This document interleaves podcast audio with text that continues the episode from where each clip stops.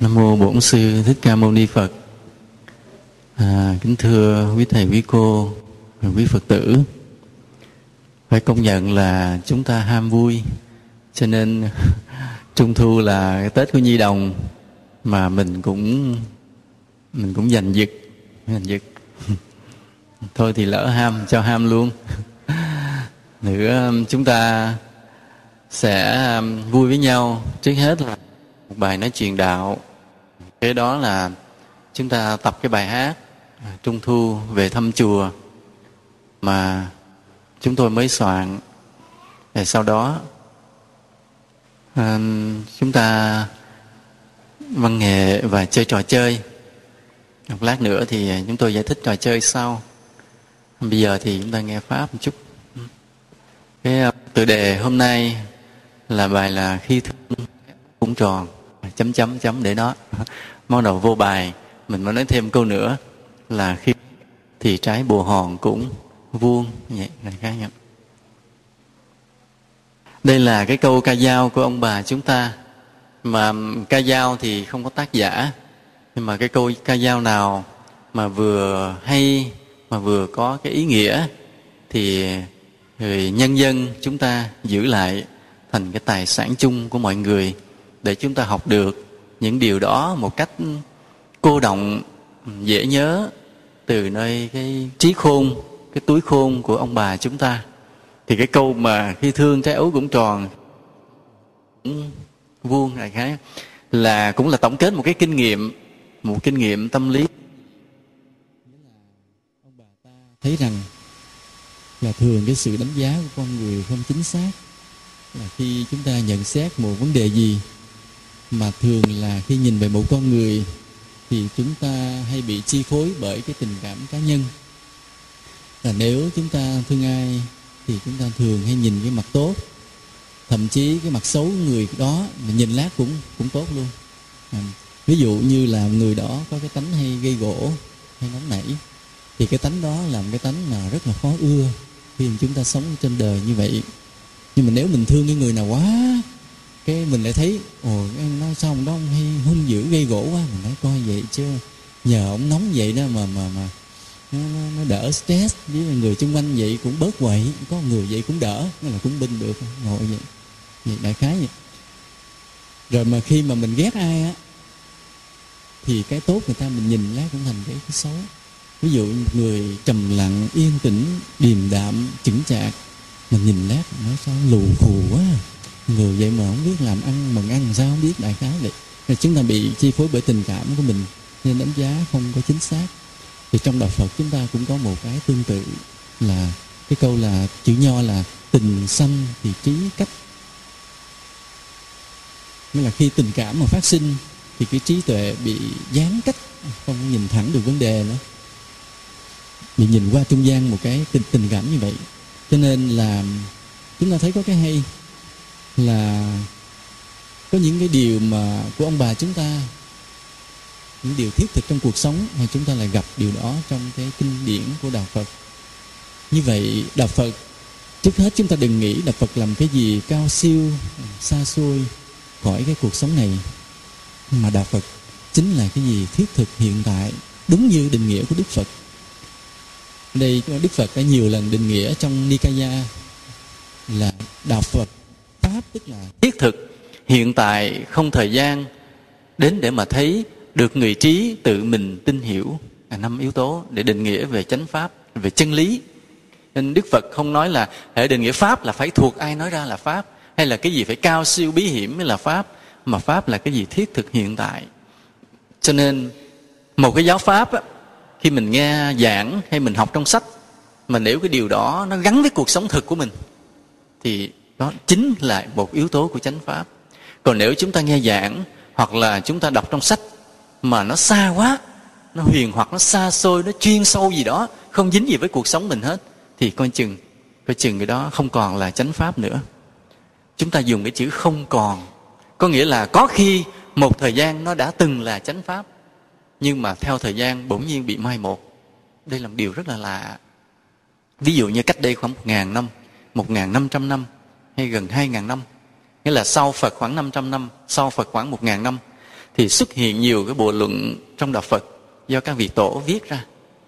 Thì các vị tổ thời đó viết những bộ luận đó, thì chúng ta nghĩ rằng các ngài cũng phải rất là thiết thực hiện tại trong cái thời điểm đó. Nhưng mà ngày hôm nay khi chúng ta đọc lại, thấy nó không dính gì với mình nữa. Nó rất là xa, kể cả cái phương pháp tu, kể cả đời sống thực, kể cả về lý luận, xa, không dính gì nữa. Cho nên nghĩa là qua mấy ngàn năm rồi, những cái điều mà ngày xưa đã đã được là chánh pháp, bây giờ hết, không còn yếu tố nữa nữa. Vì mất cái yếu tố thiết thực hiện tại.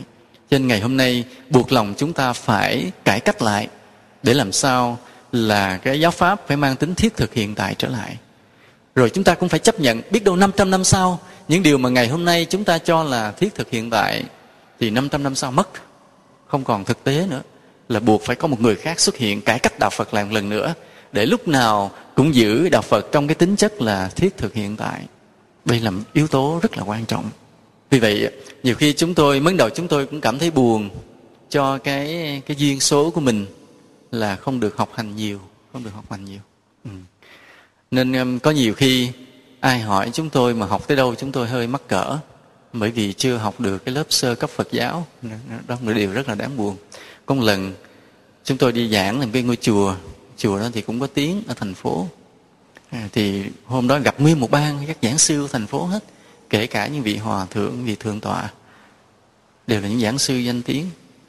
Cái ngồi chung bàn với nhau cái vị hòa thượng mới biết là à cũng nghe có có có có chân quan giảng. Cái vị hòa thượng nó hỏi thầy là chân quan hả?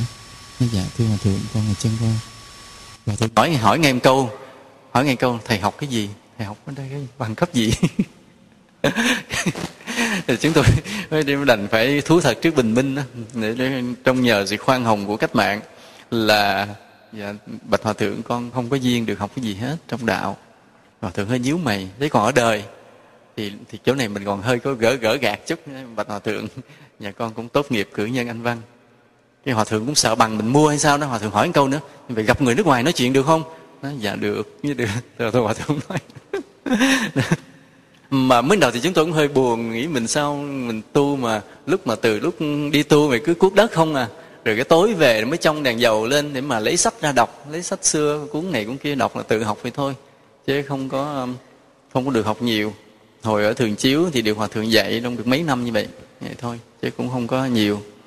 Nghe sau này được các lớp tăng sinh mà được giáo hội mở ra lớp này lớp kia, được học hành kỹ lưỡng, chu đáo, chúng tôi rất là hy vọng là hy vọng lớp đàn em của mình thì sẽ không có bị dốt như mình. Người sau sẽ giỏi hơn. Nhưng mà đến khi mà học cái câu mà của đức phật nói, pháp là thiết thực hiện tại chúng tôi giật mình. Mới nghĩ thế này là ngày xưa có những bộ luận quá xưa mà chúng tôi đọc phớt một lần không để tâm nghiên cứu nữa, chỉ bị vì thấy nó không gắn với cuộc sống, cái không quan tâm nữa. Nhiều bộ luận, kể cả nam truyền hay là phật giáo bắc truyền cũng vậy. Những bộ luận mà quá chuyên sâu mà chúng tôi thấy không gắn với cuộc sống thực đọc qua lần cho biết rồi xếp lại không bao giờ đọc nữa. À, không bao giờ quan tâm tới nữa. Thì cứ nghĩ là tại vì mình không đủ trình độ hoặc là vì mình không được học trường lớp không bị bắt buộc phải nghiên cứu đào xới trong đó đi chìm sâu trong đó cho nên mình mình dở. Nhưng đến khi nghe cái câu pháp là thiết thực hiện tại chúng tôi mới ngờ ngợ ngờ ngợ rằng là đúng là là chúng tôi đi tìm cái gì gọi là thiết thực hiện tại. Nó gắn với cuộc sống để mà tìm người là giáo lý vậy. Ngay cả giáo lý chính trong kinh điển những lời Phật dạy chính thức trong Nikaya vậy, thì chúng tôi đọc đó, mặc dù cái lời văn xưa khó hiểu, nhưng mà khi đọc thì lại thấy rất là thiết thực. Hiện tại, nghĩa là 2.500 năm rồi, mà vẫn đầy tính thời sự, vẫn đầy cái tính hiện đại, không bao giờ hết. Nên đây là điều mà chúng ta nể Phật. Ví dụ bộ luận của các vị tổ, các ngài viết cách đây ngàn năm trăm năm sau Phật, nhưng mà tới ngày hôm nay, cái bỗng nhiên nó lạc hậu không còn gắn cuộc sống. Vậy mà trước các vị các vị tổ đó kinh chính của Phật nói thì lại không hề lạc hậu. À, bằng cớ là chúng tôi khi đọc Nikaya chúng tôi vô cùng thích thú mà có thể giảng được nữa. À, giảng rồi cũng thì cũng bí thì giảng đại cho vui mà không ngờ một hôm có một cái thượng tọa ở bên Nam Tông lên lên tới chùa thăm. Lên tới chùa thăm thì cái vị đó mới hỏi một thầy học có cao cấp ra hả? Nói dạ thưa thầy chân quan không có được duyên học ở đó nó giảng xong mà chính xác gì giảng Nikaya vậy là được đó. Cũng mừng mừng là không ngờ là bởi vì được cái yếu tố thiết thực hiện tại của Phật. Cho nên là khi mà được cái yếu tố thiết thực hiện tại rồi thì chúng ta mới thấy là pháp, tức là chân lý là lẽ phải, là điều mà đức phật ấn chứng, chấp nhận thì không phải chỉ là những điều phật nói, mà không ngờ nó bàn bạc khắp trong cuộc sống từ đông, tây, kim, cổ. Có những điều mà ông bà mình nói một câu mộc mạc là quen sợ dạ lạ sợ áo vân vân, vẫn có thể là pháp. Hoặc là như cái câu chúng ta vừa nói khi thương trái ấu cũng tròn, khi ghét thì trái bùa hòn cũng. Sao hồi trước thầy nghe là méo, mà thầy nói méo nó đúng lục bát, trật bằng chắc người ta, nên thầy sửa là chữ vuông. Còn nếu ai mà không chịu sửa vuông thì sửa chữ méo thành chữ meo cũng được, cho nó đúng bằng chắc do đó là, hôm nay chúng ta nói về điều này, chúng ta nói về phật pháp mà chúng ta lại dẫn một câu ca dao của ông bà mình để chúng ta nói lên hai điều. Thứ nhất, chúng ta sẽ phân tích đạo lý của câu ca dao đó, nó trùng với cái ý nghĩa tình sanh trí cách trong đạo phật. Đồng thời, chúng ta muốn nhấn mạnh lại cái điểm phật pháp phải là thiết thực, hiện tại, không thời gian là dù thời nào vẫn đúng. Đến để mà thấy, là đến để thấy chứ không phải là chỉ tin. Nếu nghe mà người này chỉ tin là chấp nhận, tin chấp nhận, đó không phải đạo phật. Phải thấy, tức phải thấy rõ, phải nghiệm ra được nơi cái sự sống của của mình. Và cuối cùng là những bậc nào có trí tuệ cao đều phải chấp nhận như vậy. Đó, yếu tố của pháp. Và chúng ta nhấn mạnh và điều đó nó bàn bạc không? Tất cả trong cuộc sống này. Chứ không có hàng cuộc không giới hạn chỉ trong sách vở hay trong kinh điển mà mang nhãn hiệu là phật. Giờ chúng ta nói vậy khi mà đánh giá thì chúng ta có nhiều điều để đánh giá. Trước hết chúng ta đánh giá về con người. Thì khi nhìn một con người thì có những điều mà nơi cái cá nhân của người đó đánh vào cái tình cảm thương ghét của ta để làm cho chúng ta hiểu lệch về người đó. Thì những yếu tố gì của người đó mà làm cho chúng ta bị lay động cái thương ghét để rồi phải nhìn lệch? Thì những yếu tố chúng ta kể ra với nhau là, thứ nhất là, thứ nhất ưu tiên một là cái gì? Ai nghĩ? Ưu tiên một là cái gì? Cái gì mà dễ làm cho chúng ta động tâm thương ghét rồi nhìn người đó sai? Thứ nhất là cái gì?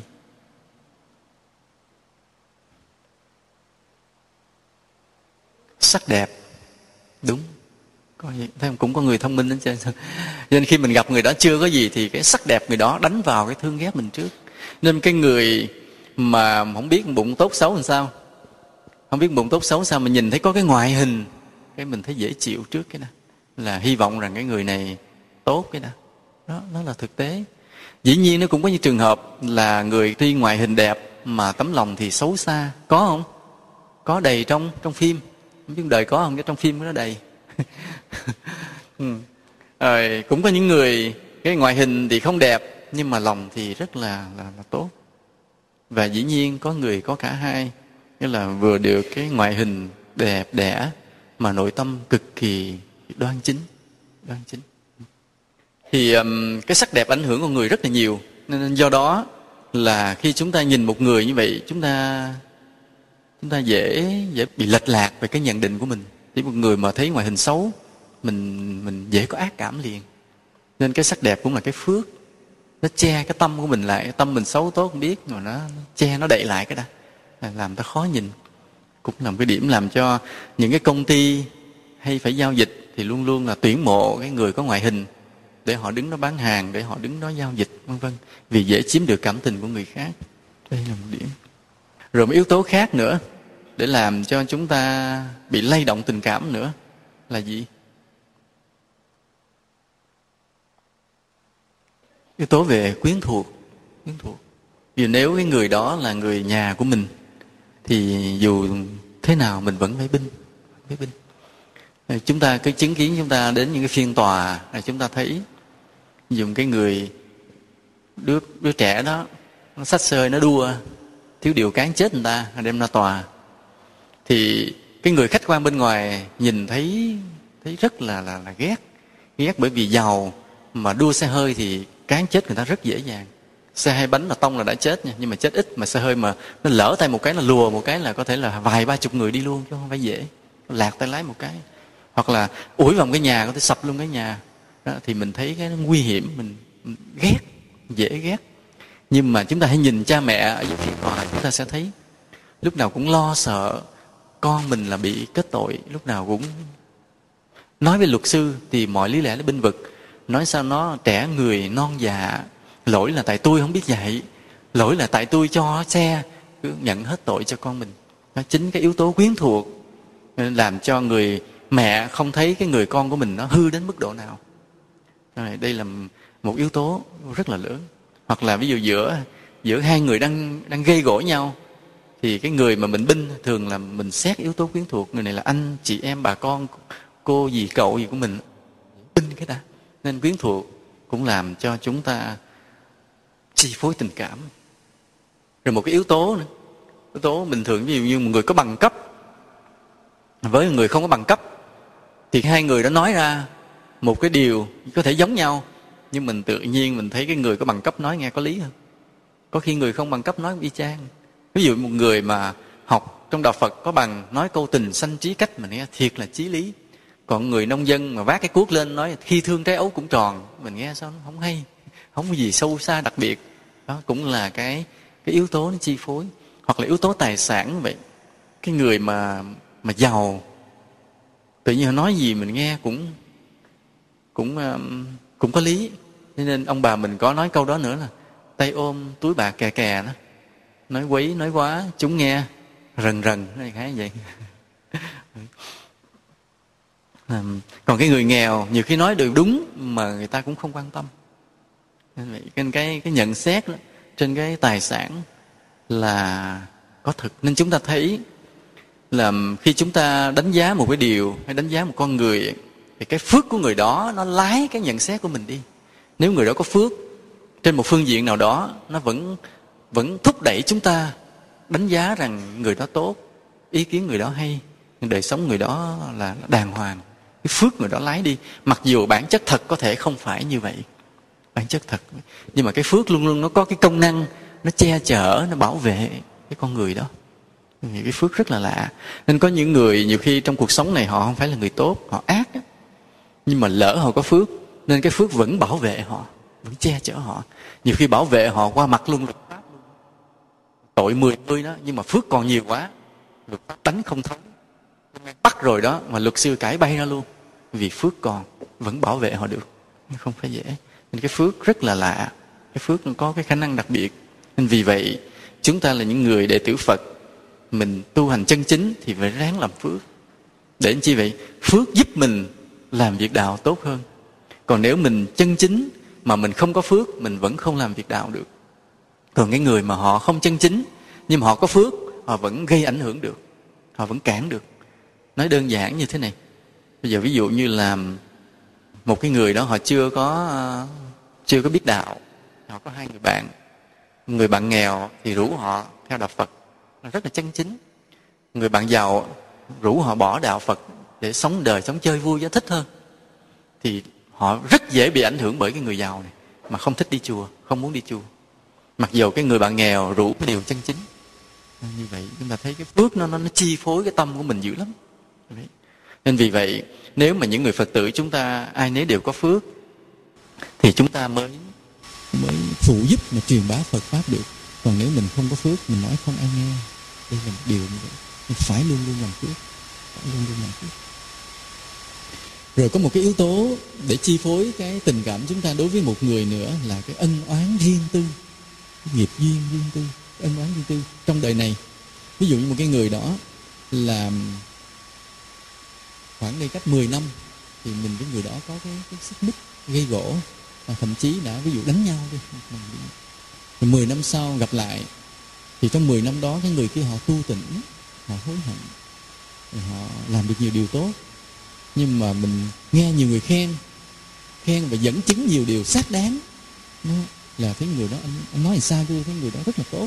Thường hay giúp người khiêm tốn lễ độ nhiều nhịn. Thì mình vẫn chê. Mình nói không mấy anh bị lừa thành đó đạo đức giả. Tôi biết nó quá. Nó là thằng lừa thầy phản bạn là ví dụ với là mình cách tội nặng thêm bởi vì cái ân oán riêng tư của mình. Vậy. Còn ví dụ một người họ có giúp mình trong lúc nào khó khăn đó họ giúp mình sau này cái mình nghe cái người đó là một tay nghe là bợm nhậu bê tha. Cái mình vẫn có một ý binh vực mình vẫn không nghĩ là người đó xấu đến mức độ như vậy. Thì, thì bởi vì mình có điều chịu cái ơn người ta nên cái ân oán riêng đó nó ảnh hưởng tới cái nhận xét của mình là như vậy. Nên đây là những điều chúng ta phân tích với nhau để mình lọc những cái đó ra. Khi mình nhận xét một con người mình lọc những điều đó ra hết mà nhìn một người chính xác rồi một yếu tố nó chi phối tình cảm chúng ta nữa là sự liên hệ với một ấn tượng tình cảm khác. Một sự liên hệ, một ấn tượng tình cảm khác. Nghĩa là làm sao? Nghĩa là ví dụ như làm, ví dụ như mình là một cái người có một cái quê hương miền trung như mình có quê hương nghệ an, rồi cái mình gặp cái người đó, nghe nói cái giọng nghệ an, quay lại hỏi anh ở quê ở đâu? Nói, tôi nghệ an, mình có cảm tình cái đã mà có cảm tình rồi cái người đó nói nó nhăn nó cùi gì mình cũng cảm thấy dễ thương hơn. Đó, bởi vì nó có cái ấn tượng ấn tượng là nơi mà mình thương yêu mà người đó liên quan đến cái sự thương yêu của mình. Đó, như vậy.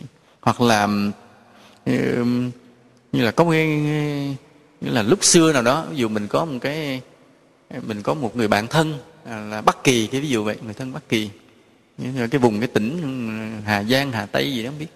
Rồi sau này mình gặp một người khác cũng nói cái giọng bất Kỳ đó, thì mình thấy mình thấy mến liền, vì nó liên hệ với một ấn tượng tình cảm khác nhưng mà cái cuối cùng cái cuối cùng là cái duyên của quá khứ là giữa mình với người đó có một cái duyên quá khứ sâu xa, cho nên mình mình dễ có cái cái ấn tượng, có cái tình cảm tốt với người đó thì làm cho mình nhận xét cũng không chính xác nữa. Ừ. hoặc là đời trước mình với người đó có cái ác duyên thì mình nhận xét người đó cũng không chính xác. Là thường là mình dễ dễ ác cảm rồi đánh giá xấu, vội vàng. Nên trong cuộc sống này, khi chúng ta nghe bên đây khen, bên kia chê, thì chúng ta biết hầu hết con người bị chi phối bởi rất nhiều yếu tố trong cái việc khen chê đó.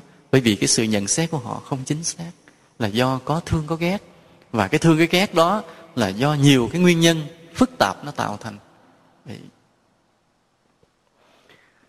bây giờ, ví dụ như chúng ta nhận định về một cái tôn giáo, thì chúng ta đánh giá cái tôn giáo là như thế nào, thì nó cũng lệ thuộc vào nhiều cái yếu tố. Ví dụ như bây giờ mình là người đạo phật, thì khi có người mà nói tới đạo phật, thì cái đầu tiên mình phải sao? Phải binh, không nói gì trơn. Sống chết phải binh. Vì sao vậy? Bởi vì mình theo đạo phật. Mà tại sao mình theo? Bởi vì mình ngay từ đầu mình đã công nhận đạo phật là chân lý. Công nhận đạo phật là chân lý mình đúng nhất rồi mình mới theo.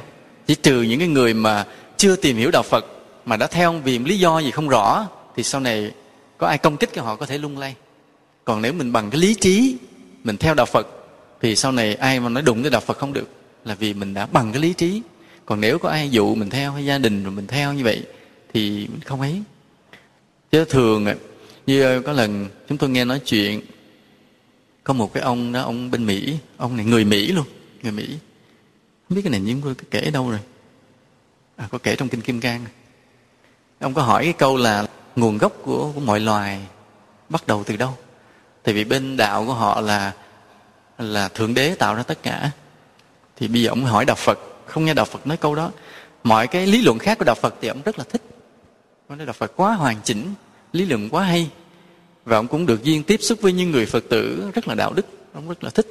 Nhưng mà chỉ có một cái khác cơ bản giữa cái đạo của ông và đạo phật là nguồn gốc của mọi loài. Bên họ thì là thượng đế, bên đạo phật thì không nghe nói. Thì ông mới viết bức thư bằng bằng tiếng anh, ông hỏi chúng tôi. Chúng tôi mới trả lời là cái nguồn gốc mọi loài rất khó trả lời. Bởi vì sao? Bởi vì khi mình tìm cái nguồn gốc của một vật thì nó luôn nó đẻ ra nhiều. Ví dụ như là mình nói nguồn gốc của cái hoa này ở đâu? Ở đâu? Thì gần nhất là mình nói là có người cho, có người đem chùa cúng. Thì nguồn gốc là nằm đó. Mà bây giờ hỏi tiếp nữa, thì người đó ở đâu? Mà họ mua ở đâu? Họ đem ở đâu? Họ trồng ở đâu? Thì bắt đầu sẽ trả lời thêm hai nguồn gốc nữa. Một là cái người mua, và hai là cái hoa đó được bán tại đâu hay được trồng tại đâu. Rồi bắt đầu, nó chia ra làm hai nguồn gốc rồi. Vì bắt đầu cái người đó là ở đâu không có, thì do ba mẹ người đó đẻ, người đó ra chứ đâu không có. Thấy không? Bắt đầu rắc rối là từ người đó chia ra làm ba mẹ nữa. Nhiều yếu tố nữa rồi thêm nguồn gốc nữa, động cơ nào làm cho người đó cúng hoa? Bắt đầu thêm cái nguồn gốc động cơ nữa. Rồi còn cái hoa này được gieo trồng trồng trên đất đó đất đó phân gì, gieo giống gì, người nông dân trồng là ai? Chúng ta thấy chỉ một cái hoa thôi. Nếu mình đi tìm cái nguồn gốc, nó ra, mình đi chừng vài lớp là lên ra một trăm cái nguồn gốc. Mà nếu mình tiếp tục đi tìm nữa, thì chỉ một cái hoa này thôi. Nguồn gốc có thể tính ra tới một tỷ nguồn gốc. Phức tạp vô cùng. Tìm không hết. Nghĩa là chúng ta không thể tìm được cái nguồn gốc cuối cùng của cái hoa này chúng tôi mới nói đến khi nào chúng ta cảm thấy mệt mỏi thì chúng ta hãy chọn thượng đế như là một cái nguồn gốc cuối cùng nguồn gốc đầu tiên. Um, whenever we feel tired we can choose God as the first origin. Thấy thì khi viết như vậy thì ông mới viết thư ông trả lời thế này. Ông nói cái câu trả lời của thầy lung lay cái niềm tin của cơ đốc giáo của tôi. Nó thử thách ông dùng chữ challenge tức là, what you answer challenges my belief in Christian. Đó là những cái gì mà thầy trả lời làm lung lay, thử thách cái niềm tin của cái tín ngưỡng của đạo của chúng tôi. Thì mình nói quá có lý, mà quá hợp lý nữa. Vậy.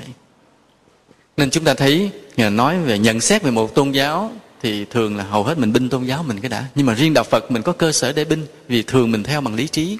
Còn các đạo khác mới đẻ ra chưa biết gì là họ họ đã bị theo. Nên có một một cái người à, phật tử đó ở thụy sĩ à, cũng là một cô gái trí thức. Sau khi cô nghe những băng giảng của đạo phật thì cô thích đạo phật và cô nói là cô sẽ theo đạo phật. Thì cái cô phật tử lớn tuổi mới nói là nhưng mà con gốc con đạo thiên chúa mà. Cô mới nói trả lời cha mẹ con rửa tội cho con khi con chưa hề biết suy nghĩ. Cho nên con không xem đó là một sự công bằng. Bây giờ con trưởng thành con có quyền nhận định và ngày hôm nay con nhận định đạo phật hay nên con sẽ theo đạo phật chúng ta thấy đây cũng là một cái cái làm cho chúng ta vui. Vui vì có lẽ chúng ta đã chọn đúng con đường chúng ta đi trên cuộc đời này.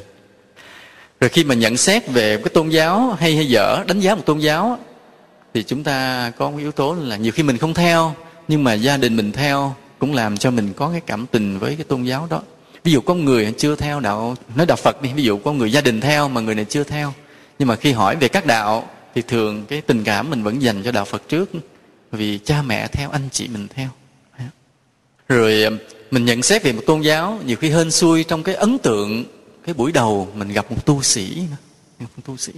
Dù mình đến chùa cái vì nếu mình thiện duyên của mình với đạo phật có cái khiến mình gặp một cái sư cô hiền lành dễ thương. Ví dụ như người đó trong một lúc à, vớ vẩn rảnh rỗi à, mệt ghé buổi chùa đại giác sóc trăng vậy ví dụ vậy vô gặp ni sư trụ trì rồi về là nức nở rồi theo đạo luôn. Đó là cái duyên lành của mình. Ni sư ngồi đây, ni sư trụ trì ngồi đây. Ni sư phó ngồi đây. Đó, là thiện duyên. Còn mấy một người nào đó không có thiện duyên đó là à, không có thiện duyên, ngày mệt mỏi đi lên núi dinh cái lọt của chùa phật quang. Gặp quý thầy, quý cô, hầm hè à, gặp mấy cô dữ dễ sợ luôn. Thế rồi cái thôi. Cái từ đó cái đánh giá không có thiền cảm với đạo, không có thiền cảm với đạo biết thì nói thì có trúng không ta? Không trúng. Đó là cái hên xui cái ấn tượng một tu sĩ ban đầu nữa. Ừ. rồi một cái yếu tố nữa là cái qua cái kiến thức của mình qua cái trình độ cái thành kiến của mình nữa. Nếu nào giờ mình được nghe những cái lời mà hay chê bai tôn giáo nhiều mình cũng dễ có cái nhận định sai về tôn giáo. Ví dụ như mình không biết đạo phật nhiều về lý thuyết kinh điển mà mình chỉ chỉ nghe cái tuồng cải lương là lan và điệp á mình chỉ biết đạo phật. Ví dụ gặp người hỏi là, nhờ đâu anh biết đạo phật? Nhờ nhờ coi cải lương lan và điệp. Hoặc là, nhờ nghe cái bài lan và điệp vậy, trong cái bài hát vậy. Tôi kể người nghe đó, cái chuyện tình xưa vậy, sao lâu quá thì quên rồi, nhỏ nhớ, nhỏ thì biết hát bài đó. Chuyện tình lan và điệp nó lại khác vậy. Nó biết chùa ở đâu, biết chùa nhờ vào cái cái bài lan và điệp thì thiệt là đau khổ cho đạo phật. Từ đó mới hiểu là chùa đúng là một cái nơi mà người ta tới đó để để quay lưng với cuộc đời, tìm quên cuộc đời sự thật không phải vậy nó nhiều cái do những thành kiến trình độ kiến thức. Ừ. rồi do cái cảm tính hay do cái tâm trạng do cái hoàn cảnh và nhất là cái duyên quá khứ làm cho chúng ta nhận định về một tôn giáo nó có thể bị bị, bị không chính xác. Hoặc là chúng ta nhận xét về một cái đất nước cũng vậy. Một cái đất nước làm trước hết là qua huyết thống. À, nếu mà mình là người việt nam thì bây giờ nói nước việt nam như thế nào, thì nói việt nam mình dù nghèo, cỡ nào mình cũng phải thương cái đó. Hoặc là người việt nam mình đôi khi có những nhược điểm. Ví dụ người việt nam mình hay chia rẽ, người việt nam mình hay xả rác ngoài đường, người việt nam mình hay nói xen vô nửa chừng ta đang nói chuyện, người việt nam mình hay hay nói xấu nhau, ví dụ vậy. Người việt nam mình hay hay liếc, ví dụ vậy. Thì sao mình cũng thương thương. Tại vì người việt nam mình là dù sống gì chết thì mình cũng thương. Nó vậy. Nên còn những cái người nào á mà không thương được người việt nam thì cái người đó đạo đức rất là kém. Ví dụ người đó đi ra nước ngoài định cư sống rồi cái nghĩ về đất nước mình mà với một sự khinh bỉ thì người đó hết xài. Người đó đạo đức quá kém. Còn những người có đạo đức á, biết người việt nam rất nghèo. Là bên nước ngoài đời sống tiện nghi hơn văn minh hơn. Nhưng mà vẫn yêu thương đất nước mình về yêu thương từng bóng dừa cái lũy tre con đường đất kể cả một cái vũng sình cũng thương thì người đó là người có đạo đức chuẩn hơn. Dù sao vì vì nước mình sao không biết, quê hương mình sao không biết. Nhưng mà phải thương cái nào đó. cái này không trách được.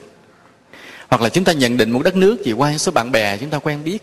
Ví dụ như là mình chả biết nước nước pháp, nước đức là làm sao, nhưng mình mình có một người bạn pháp, họ rất là tốt, họ rất là đàng hoàng. Nên khi nghĩ về người pháp, vì mình xuyên qua cái người bạn đó, mình vẫn có cảm tình với cái đất nước đó. Nên vì vậy là chúng ta muốn cho người nước ngoài họ yêu thương, họ quý trọng cái việt nam mình, thì mỗi người việt nam mình phải rất là tốt là vậy đó. khi chúng ta gặp người nước ngoài, mình phải đàng hoàng, mình phải đàng hoàng. Vì mình ờ, bình thường mình ở trong nước á, mình không là cái đinh rỉ gì hết. Nhưng mà khi mình gặp người nước ngoài, mình đại diện cho cả đất nước của mình. Bất ngờ, không ai, được ai cấp giấy phép, nhưng mình ngay lập tức mình biến thành đại diện cho đất nước của mình. Mọi người đồng ý với thầy điều này không? Đồng ý không? Đồng ý không?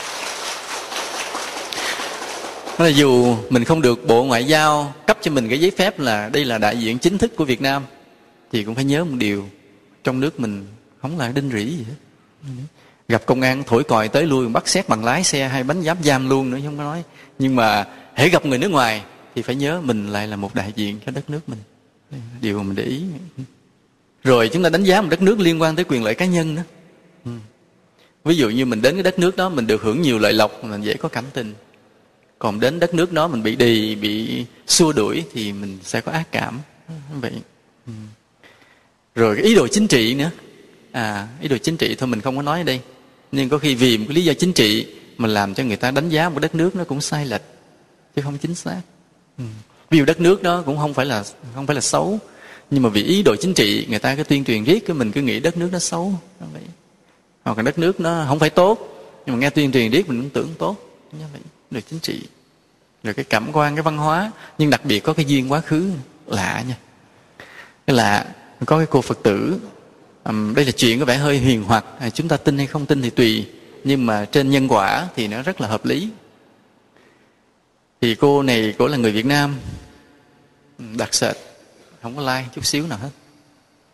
Rồi khi ai hỏi cổ là trên thế giới này cô thích đất nước nào nhất? Thì thường người ta chờ đợi một câu trả lời là mấy cái nước giàu có văn minh mỹ nhật là đức pháp nga rồi vân vân gì đó đại khái trung quốc như vậy. Hồng kông nam úc yết gì đó đại khái vậy. Người ta chờ đợi một câu trả lời như vậy. Nhưng cổ luôn luôn trả lời một câu duy nhất là cổ chỉ thích đất nước ai cập. Nghe rất là lạ. Thì um, cổ cũng không biết tại sao. À, cổ không biết tại sao. Cổ chỉ thương cái người ai cập yêu đất nước ai cập.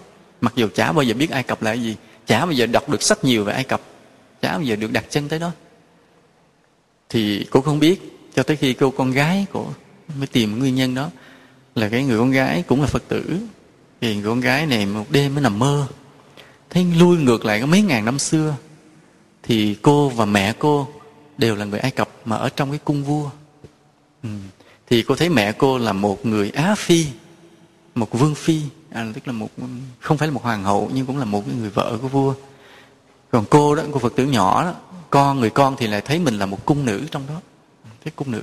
Tuy nhiên cái cảnh thì nó, nó nó phức tạp hơn. Cảnh nó phức tạp hơn.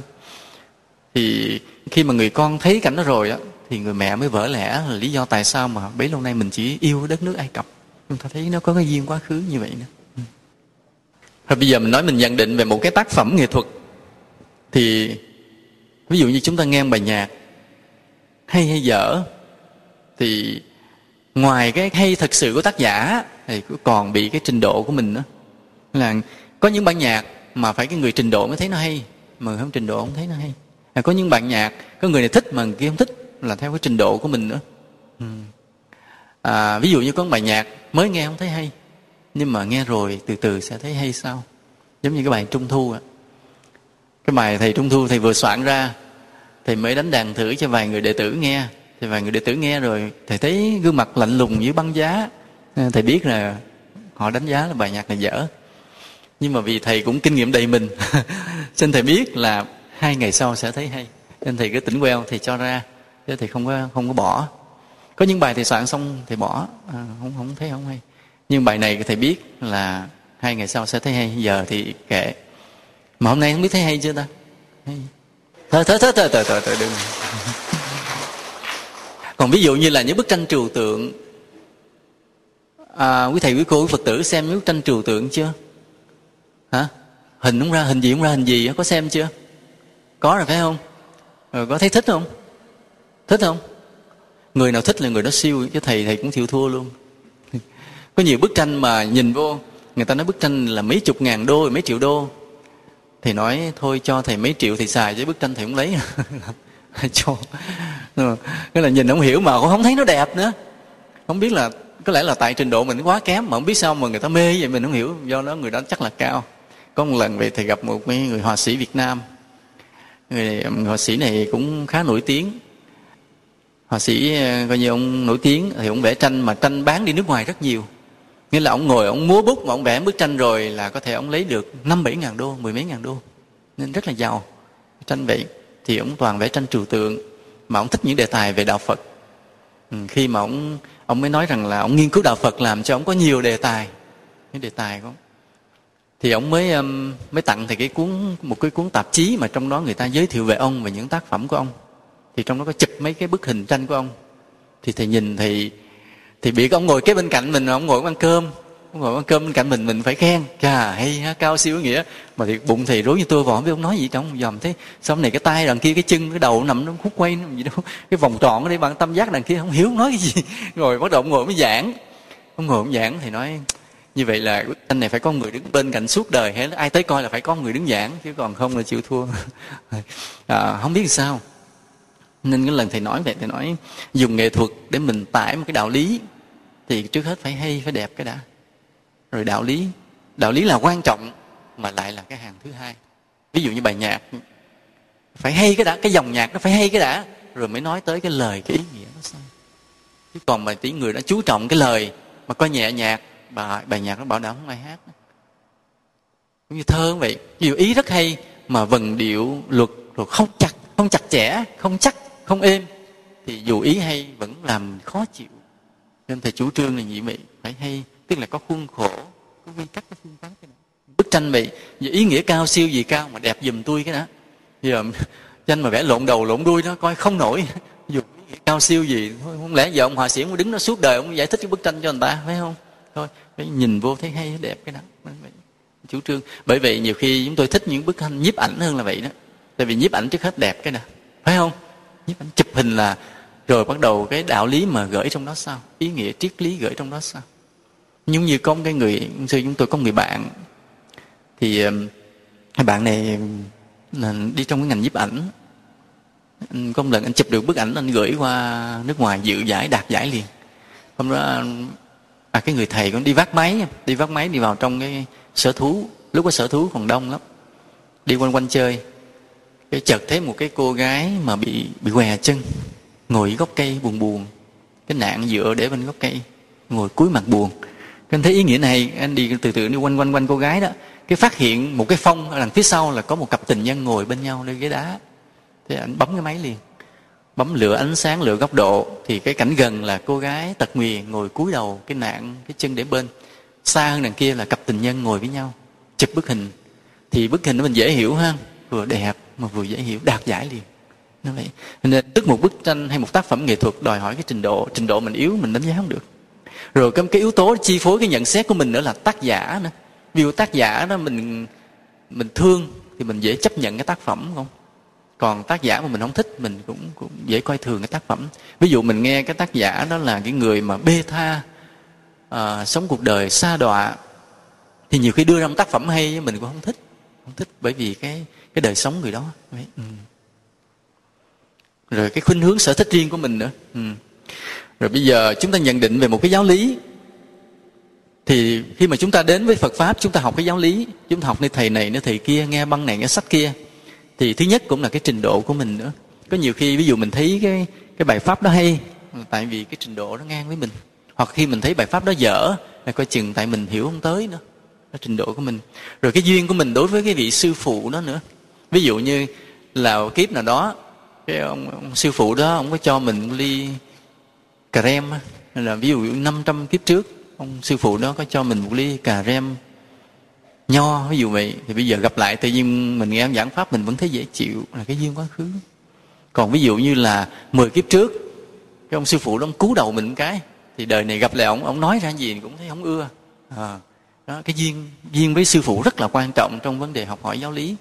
Trừ những người mà ví dụ không có duyên gì với ông sư phụ đó hết thì mình có thể nghe bằng cái khách quan chứ còn thông thường chúng ta dễ bị chi phối bởi cái duyên với sư phụ. Rồi những yếu tố tác động bên ngoài cái người nói ra nói vô à, cái người khen quá cái ví dụ thầy đó ông giảng cũng chả hay ho gì lắm mà cứ nghe đi đâu cũng nghe người ta khen. Ông nghe ông thầy giảng hay giảng hay bây giờ không lẽ mình chê? Không chê cái ai hỏi ông thầy đó? Ờ, cũng hay nha được à, để cho mình chứng tỏ rằng mình cũng cũng không thua người ta. Cái kỳ thực lại nghe khen nhiều quá cũng không chắc. Nó nhiều yếu tố như vậy. Bởi vậy là khi một người phật tử chúng ta hiểu cái điều này, chúng ta biết rằng khi chúng ta đánh giá một điều gì, chúng ta nhận xét điều gì, thì chúng ta phải cảnh giác với cái thiên kiến của chính mình. Vì thường chúng ta không có chính xác. Nghĩa là chỉ có người nào mà có trí tuệ, có thiền định, tâm đã lắng xuống tình cảm thương ghét nó nhẹ nhàng rồi, thì người đó nhìn vấn đề mới chính xác. Mà đây cũng là chỗ mà những cái người mà coi bói siêu đẳng á, họ đạt được cái trình độ này là vậy đó. Lòng mình còn sao động, còn thương ghét mình nhìn người không chính xác. Mình không không khó thấy được cái tâm người đó. Còn khi mà lòng mình lắng xuống rồi, mình nhìn vô người, mình dễ thấy cái tâm người đó. Vì khách quan hơn, khách quan hơn.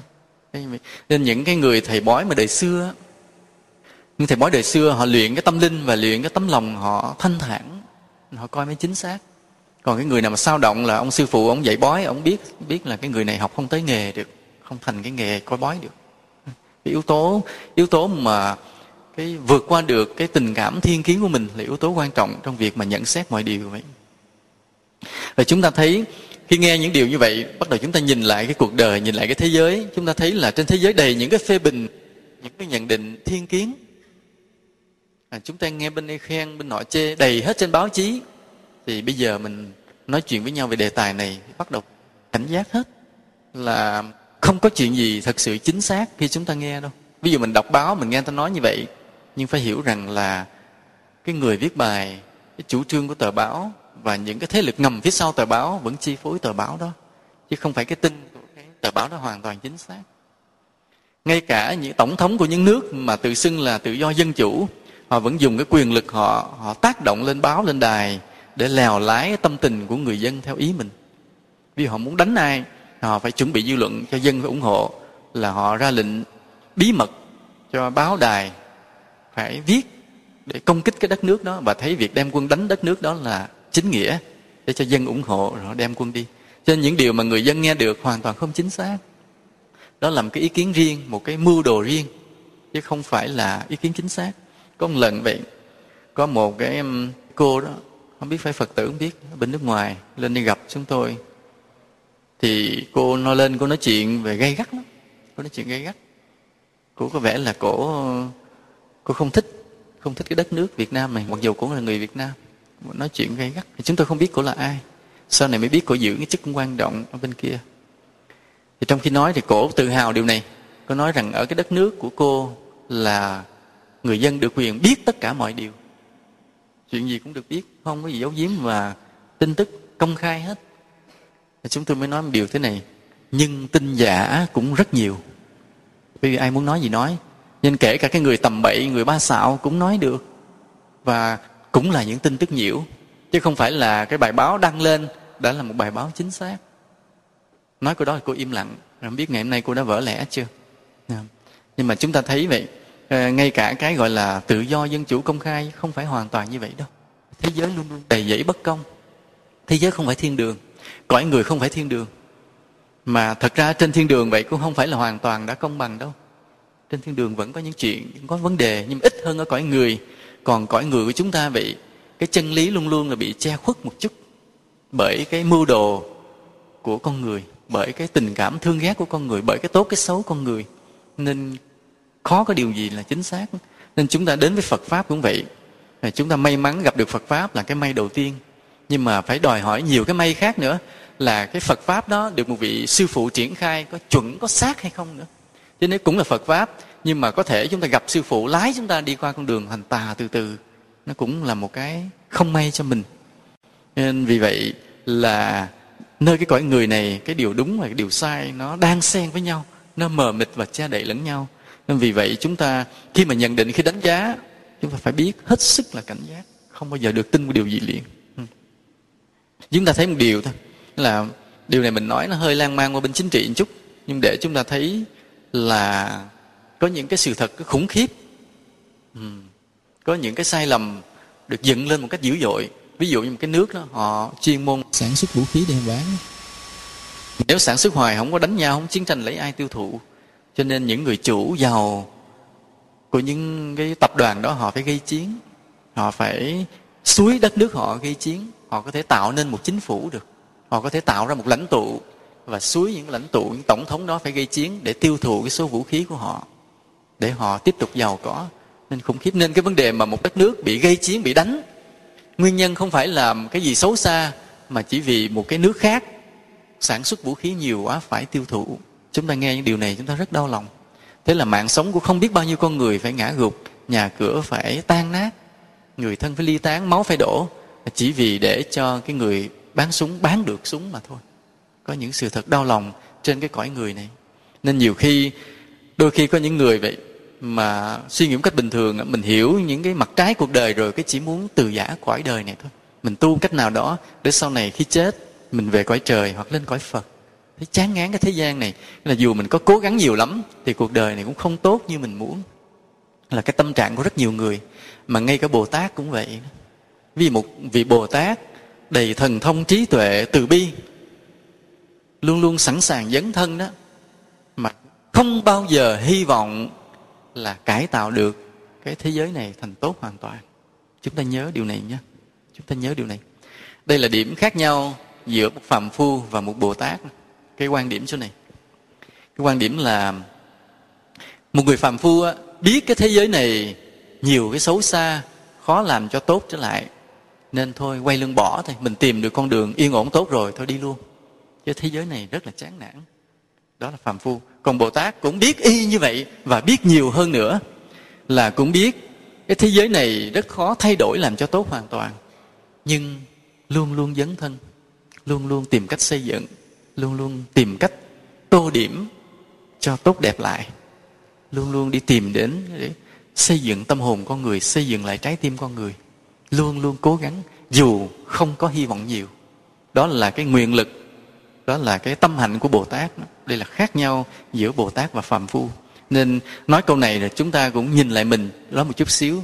Nếu mà khi mình gặp cái, một cái điều xấu, mình nản, mình muốn quay lưng, thì hiểu mình là người phàm phu, mặc dù mình cũng khôn đó. Biết cái điều xấu làm cái khôn, nhưng rồi mình nản, thì biết mình là phàm phu. Còn nếu mình biết có những điều xấu mà không nản vẫn quyết tâm, vẫn cố gắng, vẫn xây dựng, làm cho tốt lại, thì mình có cái tâm hạnh của bồ tát. Ở đây ai có cái tâm hạnh bồ tát như vậy? Là đối trước cái điều xấu không nản, vẫn bước tới. Giơ tay lên thì coi. Giơ tay lên. Không ai giơ tay. Không ai giơ tay. Thật ra thì biết là có những người không thèm dơ thôi, chứ trong lòng cũng có điều đó chứ không phải không. Nên thầy cũng, những người nào mà có cái tâm hành như vậy thì thầy tán thán mặc dù không giơ tay, nhưng mà vẫn nhận đi thầy cái sự tán thán, bởi vì tâm hạnh đó là của bồ tát. Chúng ta nhìn lại vậy, là vì con người ta vậy cứ muốn gây chiến giành giật với nhau nên phải kích động thù hận. Và khi đã kích động thù hận rồi, thì không có câu nói nào chính xác á. Chửi bới nhau chẳng bao giờ chính xác hết. Người này mạt sát người kia, mạ lị công kích người kia, chả bao giờ chính xác hết, không bao giờ. Chúng ta cứ nghe hai người nói chuyện. Ví dụ bây giờ, có một người a và người b là không có thuận với nhau. Rồi có một người trung gian là một người c. Thì người c đó đi đến nghe người a nói về người b, đi đến nghe người b nói về người a. Hai bên. Thì muốn biết là người nào nói đúng hay sai á, chính xác á, thì hãy nghe cái thái độ nghe cái thái độ. Ví dụ cái người a nói về người b mà thấy thái độ nó gây gắt, bực bội, thì thường cái người lời của người a không chính xác vì quay qua người b, thì thấy người b nói về người a mà nói trầm tĩnh, trong lòng không có bực bội, thì coi chừng lời đó chính xác chính xác nhưng mà chúng ta biết là nó vượt qua được cái tình cảm thương ghét, thì lời nói đó chính xác đó. chúng ta để ý còn mà trong cái sự thù hận, bực bội chả có bao giờ có cái gì chính xác ngay cả những người vậy, nhiều khi có những người nước ngoài cứ hô hào chống việt nam, thì những cái thái độ họ hô hào, họ hung dữ, họ ném đá này cái nọ, họ gào, họ thét. Thì chả bao giờ một lời nói của họ có một cái giá trị nhỏ nào hết. Bởi vì họ đang nói trong cái cái loại tình cảm thù hận bị kích động. Chả bao giờ là chính xác. Mà họ không hiểu chống việt nam là chống người đồng bào của họ và quan trọng là chống luôn đạo phật. Không hay. Nên vì vậy, khi chúng ta nhìn lại hết những điều đó, chúng ta thấy một câu nói đơn giản là khi thương trái ấu cũng tròn, khi ghét thì trái bùa hòn cũng vuông. Câu nói nó đơn giản nhưng mà cái giá trị nó rất là lớn. Từ những việc nhỏ trong cuộc sống của chúng ta đối với những điều lớn lao của cả thế giới này. Và như vậy chúng ta thấy cái giá trị của đạo phật khi hướng dẫn con người quay về một cái nội tâm thanh tịnh, không có cái thương ghét cá nhân riêng tư để nhìn vấn đề cho cho chính xác. Phải nói là trong tất cả các tôn giáo hiện nay trên thế giới thì đạo phật là một tôn giáo mà chủ trương vượt qua thương ghét riêng tư nhất thế giới. Chúng ta phải dùng chữ nhất thế giới. Nghĩa là, như ví dụ ngay cái câu mà khi một cái người đi xuất gia vậy, cắt ái từ sở thân, xuất gia hoàng thánh đạo thì độ nhất thế nhân, thì lìa bỏ cái ái liếng riêng tư của mình. Để đi tìm một cái tình thương lớn, để cho độ khắp tất cả chúng sinh là phải vượt qua được cái ái liếng riêng tư trước và trong tứ diệu đế hay trong 12 nhân duyên cũng vậy, phật cũng nói rõ, chính cái ái luyến riêng tư này cũng là nguyên nhân của đau khổ. Nên vì vậy, đạo phật là một cái đạo mà thường khuyến khích con người vượt qua cái thương ghét cá nhân. Do do đó, những điều mà một người tu hành chân chính trong đạo phật nói thường là chính xác. Nếu người đó tu chân chính, là họ, tâm họ thanh tịnh, họ vượt qua được thương ghét cá nhân nhìn vấn đề chính xác. Nhưng mà song song với cái nhìn chính xác đó thì nó có một cái điều phải bổ sung nữa là phải có cái từ bi nữa. Vì sao vậy? Bởi vì khi mà mình có cái nhìn chính xác á, mình dễ nhìn thấy cái xấu của con người, nhìn người nào ra người đó à. nhìn người nào ra người đó à. phải không? Ví dụ trước đây mình có tình cảm riêng á, cái người đó xấu, mình vẫn nhìn thấy thành tốt. Là bây giờ mình thanh tình sáng suốt, không thương ghét nữa, cái họ xấu rồi trình hình hết trơn. Mà trên thế gian này 10 người thì mấy người tốt? Mấy người tốt? Đếm đi. Mấy người? Mười người được mấy người tốt? Nói thiệt lòng á. Mấy? Vì ai nói một giơ tay lên? Hoặc không giơ lên. Hai. Ba. Bốn. Bây giờ ai nói được mười người, chín người tốt, giơ tay lên? Tám. Bảy bảy người tốt. Trên đời này hả? Mười người, bảy người tốt hả? Cái người này mới trên trời xuống hả? Đời này làm gì có mười người, bảy người tốt? Mười người, mấy người tốt? Có nhiều người giơ tay lên đó một người một người. Sự thật thôi, mình hơi lạc quan hơn chút đi. Hai người, ba người, hết mức á. Thực sự là như vậy. Phải không? Thực sự trên đời này. Nghĩa là 10 người thì chỉ được hai ba người tốt. Thì trong đây bao nhiêu người như đây là mấy người tốt? Tất cả đều tốt. Phải không? Tốt sao lên chùa phải không? Cho nên trong cái 10 người mà có ba người tốt ba người đó kéo nhau lên chùa bữa nay hết trơn à. Kỳ mà tốt nhất là mấy cái người mà ngồi hàng đầu. Đồng ý không? Đồng ý. Thì như vậy nếu mà mà tâm mình không còn thương ghét riêng tư, mình nhìn thế gian này thì thấy làm sao? Thấy cái xấu đầy, phải không? Thấy cái xấu đầy. Mà khi thấy cái xấu đầy hết á, thì mình sao? Rất là khó chịu. Nó sẽ có một cái bi quan, buồn nản, trầm uất, căng thẳng. Nên vì vậy phải có cái từ bi. Từ bi nghĩa là cái cái bao dung đó. Biết người ta xấu á, nhưng mà không có phải là ghét người ta. Cái hay của đạo phật là chỗ này. Là tâm thanh tịnh để biết rõ người ta nhưng có cái từ bi để không ghét người ta, bởi vì đời cái người xấu rất là nhiều. Đạo phật hay chỗ này, hay chỗ này. Còn những đạo khác khó đạt được điều này lắm, bởi vì họ thường kích động cái thương ghét riêng tư. Ai theo đạo tôi tốt, không theo đạo là giết.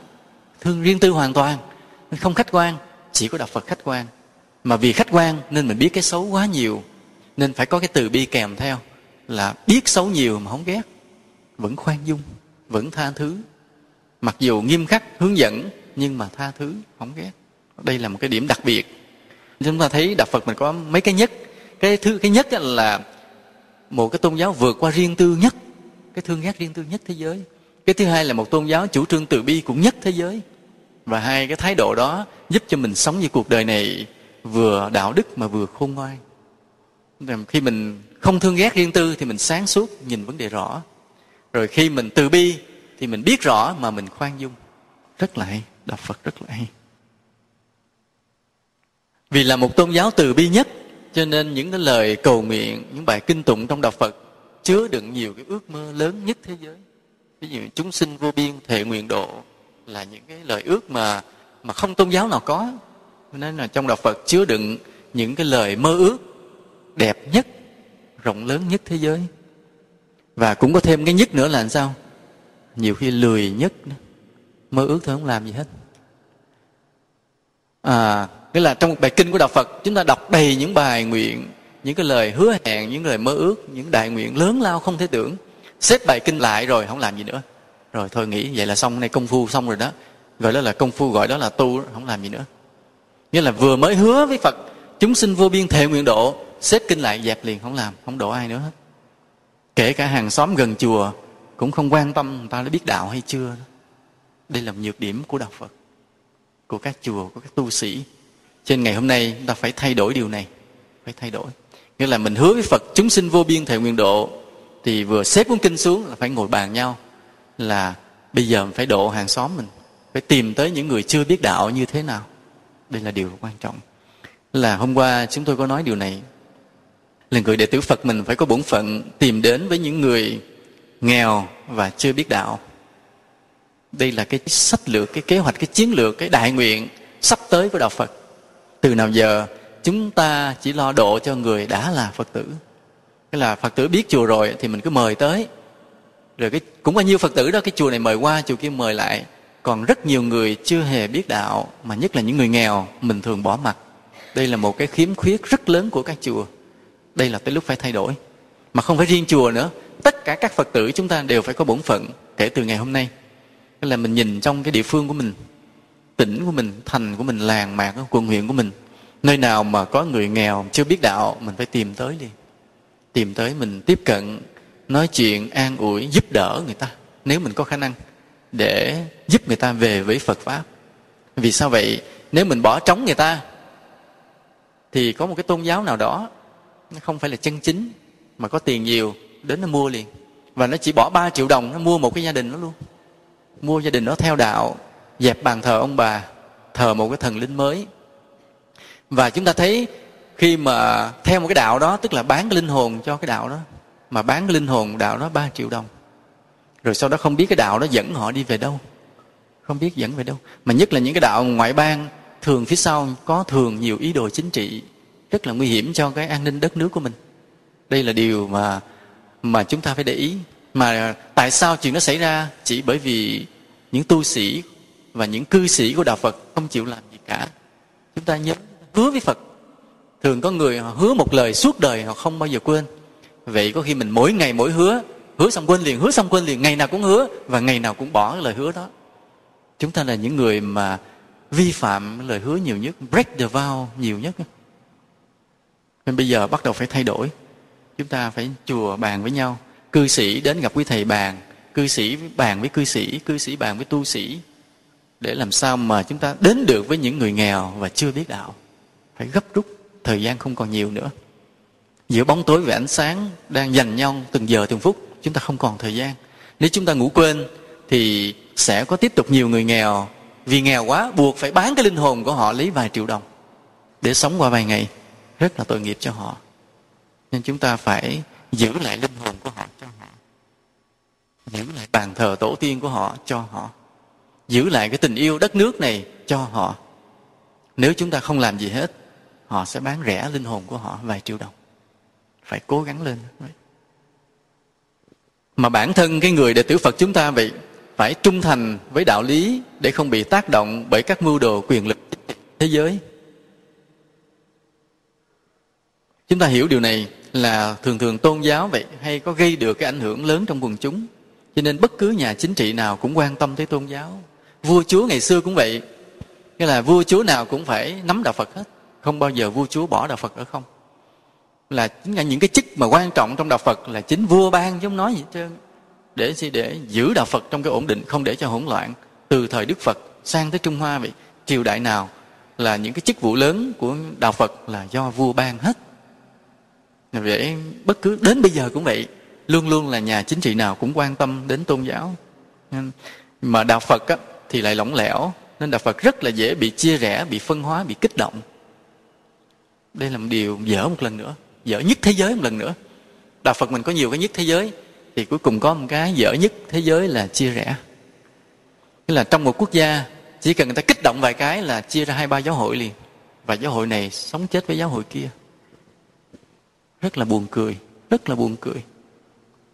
Vừa rồi vậy có cái người gọi điện cho thầy, là muốn dành cho thầy một cái ưu tiên, một cái quyền lợi. Thì nghe thì thầy dững dưng, nhưng mà thầy coi không tính cái gì nữa, thầy biết phía sau luôn luôn có những cái mưu đồ.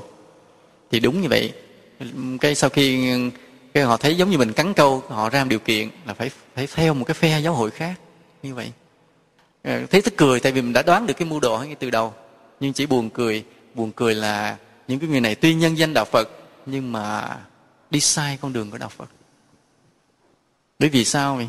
Bởi vì họ dễ bị chia rẽ, họ là tác nhân gây chia rẽ trong đạo phật. Rất là đáng buồn. Đây là điều tất cả chúng ta cảnh giác vậy. Nên đến với đạo phật, chúng ta phải có con mắt trí tuệ là cái khả năng phán đoán, nhận định vấn đề cho chính xác. Cái khả năng, đó là một cái khả năng thứ nhất. Cái khả năng thứ hai là khả năng tìm thấy đạo lý cho thật kỹ nhờ đạo lý giữ gìn tâm hồn của mình. Cái nữa là trong tâm, đừng thương ghét, chủ quan, phải biết lắng lòng, thanh tịnh. Chúng ta phải biết là thường lạy phật để có cái công đức nền tảng. Chúng ta thường giúp người để có cái phước thực tế. Chúng ta giữ giới hạnh, có cái tư cách. Chúng ta không chủ quan, cho mình là đúng. Đó, nghĩa là khi tất cả yếu tố đó thành tựu, thì bắt đầu con mắt trí tuệ từ từ mở ra con mắt trí tuệ từ từ mở ra. Là bằng những cái điểm như thế này là thường lạy phật, thứ nhất. Thứ hai, giúp người để làm phước. Thứ ba, giữ giới hạnh. Thứ tư, không chủ quan cho mình là đúng. Nhớ cái thứ tư này quan trọng. Nếu mà chủ quan cho mình là đúng rồi, con mắt trí tuệ không mở. Cho nên người nào á, khi suy nghĩ một cái điều gì, thì luôn luôn nghi ngờ cái suy nghĩ của mình trước, thì người đó ba năm sau bắt đầu có trí tuệ. Còn người nào hãy nghĩ ra cái điều gì là cho mình đúng liền, thì người đó vĩnh viễn suốt đời không bao giờ mở được con mắt trí tuệ. Nên đây là một cái bí quyết để chúng ta có trí tuệ. Người nào trong lòng thường hoài nghi chính mình, người đó sẽ có trí tuệ. Sau này sẽ rất là sắc bén, rất là sáng suốt. Còn người nào chưa bao giờ biết hoài nghi chính mình, thì suốt đời sống trong ngu si, mà cứ tưởng mình là đúng. Đây là bí quyết rất quan trọng. Nên là chúng ta để ý điều này từ ngày hôm nay, chúng ta để ý lại là trước giờ mình đã thường nghi ngờ chính mình chưa? Từ đây về sau mình cũng phải biết như vậy. Không bao giờ cho mình là đúng. Con mắt trí tuệ sẽ mở ra từ từ. Con mắt trí tuệ mở ra là sao? Rồi tự nhiên mình mình hiểu, biết nhiều điều đặc biệt lạ lùng lắm. Chưa ai biết mà nhiều khi chưa có sách nào nói. Mà có thể mình nhìn thấu suốt là nhìn thấu suốt thấu suốt trong tận thâm sâu của bản chất của vấn đề là có con mắt trí tuệ nó mở nhưng mình chưa nói tới thần thông chỉ nói cái trí tuệ của đạo lý là chính là do mình luôn luôn không chủ quan biết xét lại chính mình. Đó, đó là yếu tố quan trọng. Ngoài những cái mình lắng lòng thanh tịnh không thương ghét chủ quan thêm yếu tố này nữa. Thiền định làm tâm chúng ta thanh tịnh cũng dễ có trí tuệ nhưng mà đừng chủ quan. Vì sao vậy? Vì có những cái thành kiến nó sâu hơn cả cái định của mình thì nó vẫn chi phối tâm hồn mình. Nghĩa là ví dụ người đó ngồi thiền nhập được định thì tâm được thanh tịnh một khúc. Nhưng mà tâm mình nó có nhiều lớp lắm. Thì mình mới định được một lớp phía bề mặt phía trên thôi. Nhưng mà có những thành kiến nó chôn sâu hơn ở phía dưới nữa. Thì tuy tâm mình được thanh tịnh, nhưng mà mình vẫn bị thành kiến chi phối, vẫn hiểu sai vấn đề như thường. Nên do đó, ví dụ người được thiền định thanh tịnh là một yếu tố của trí tuệ rồi, nhưng cũng đừng chủ quan. Vẫn tiếp tục không được chủ quan, không cho mình là đúng. Thì con mắt trí tuệ tiếp tục mở dần mở dần không đóng lại thế còn nếu mình được thanh tịnh rồi, mình nói, ôi, tâm tôi thanh tịnh rồi thì tôi nghĩ cái gì cũng đúng, thì người đó vẫn không mở mắt trí tuệ, vẫn nhắm mắt. Nên đây là lý do tại sao mà nhiều người có trí thức bằng cấp cao vẫn đi lạc vào đường tà là cái chỗ này nè. Vì chủ quan cho mình là đúng, không lạy phật, không giúp người, không giữ tư cách, thì nhiều khi có bằng cấp cao vẫn rơi vào đường tà. Nên chúng ta nghe nói vậy, có những cái giáo phái rất là tà trên thế giới nhiều cái nước như nước nhật, thụy sĩ, mỹ, vân vân vậy. Có nhiều cái giáo phái, mình thấy tà một trăm phần trăm, mà khi hỏi ra nhiều tín đồ là những người tiến sĩ trong đó. Mà vẫn theo. Nên đừng có tưởng có bằng cấp rồi là nhìn vấn đề đúng đâu. Nên con mắt trí tuệ để nhìn vấn đề đúng, nó thuộc về một lĩnh vực khác. Không phải là dễ rồi trong cái số yếu tố nữa là được minh sư dạy dỗ là một yếu tố rất quan trọng. Ví dụ nếu chúng ta may mắn được một vị chân sư, họ dạy câu nào chuẩn câu đó, dạy câu nào chuẩn câu đó thì mình nhờ mình nương theo cái trí tuệ của vị thầy của mình. Con mắt trí tuệ mình cũng rất là dễ mở ra.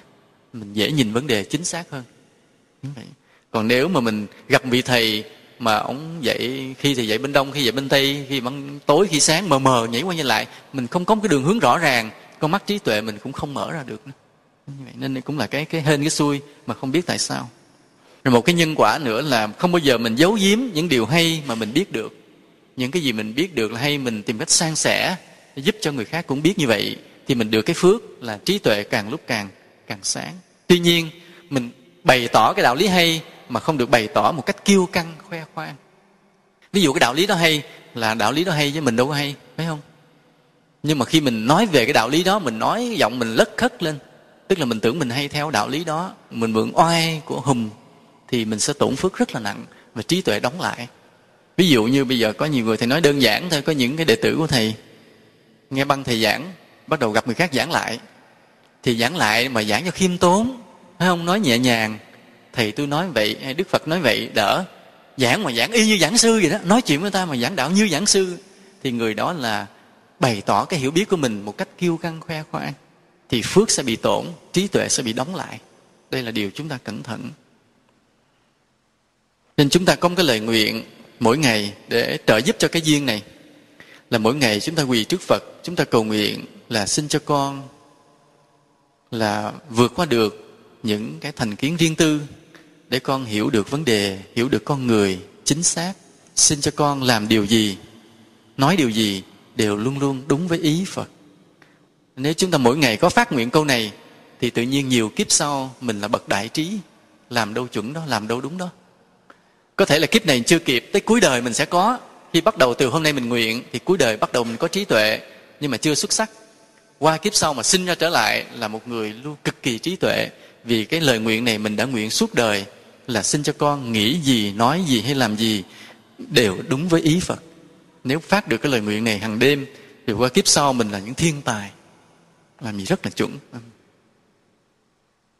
Nên hôm nay chúng ta nói chuyện với nhau bài này là khi thương trái ấu cũng tròn, khi ghét thì trái bù hòn cũng vuông. Là cảnh giác chúng ta về cái việc mà nhận xét. Chúng ta cũng cảnh giác luôn những cái âm mưu lớn trong cái thế giới, trong cuộc đời đầy biến động chính trị. Là chúng ta quay về dựa vào đạo phật để chúng ta tìm con đường mở ra được trí tuệ mà nhìn thấy vấn đề cho nó chính xác. Hôm nay là ngày rằm trung thu. Không biết bên ngoài có trăng chưa ta? Nhiều khi hơi âm u, thôi, nói là mưa nhiều cũng tốt vì năm nay mưa ít quá nên cần mưa. À, chúng ta nhưng mà chúng ta tin một điều là qua khỏi cái lớp mây này ở trên cao là là là trăng rất là sáng, rất là tròn. Nên chúng ta cúi đầu cầu nguyện phật với một cái ước mơ đẹp, hơi lãng mạn là xin phật gia hộ cho chúng con có được cái trí tuệ như là ánh trăng ánh trăng rằm. Thì bài giảng đến đây là dừng. Sau bài giảng này, chúng ta sẽ có một cái trò chơi một bài hát, một trò chơi. Chúng ta sẽ tập cái bài hát à, trung thu về thăm chùa. Rồi mỗi người cầm cái bài hát đó, chúng ta lấy viết ra. Chúng ta viết vào đó một cái lời chúc, một lời chúc tốt đẹp, hay một ý tưởng, hay một cái tâm sự. Thì chúng ta nộp lại vào trong cái rổ lớn. Có cái rổ lớn chưa? Lấy rổ lớn. Rồi sau đó chúng ta sẽ bóc thăm rút trở lại. Thế nghĩa là người này sẽ rút nhầm một cái cái tờ giấy bản nhạc của người khác. Chúng ta nhận một cái tờ giấy của người khác nghĩa là mình cho một người nào đó mình không biết mặt, một cái lời chúc, một cái lời tâm sự, và mình sẽ nhận lại của người khác một lời chúc, một lời tâm sự. Và nếu ai cảm thấy cái nào hay nhất thì xin đứng lên đọc. Mà quý thầy ở đây làm giám khảo mà thấy đồng ý thì sẽ sẽ tặng cái phần thưởng.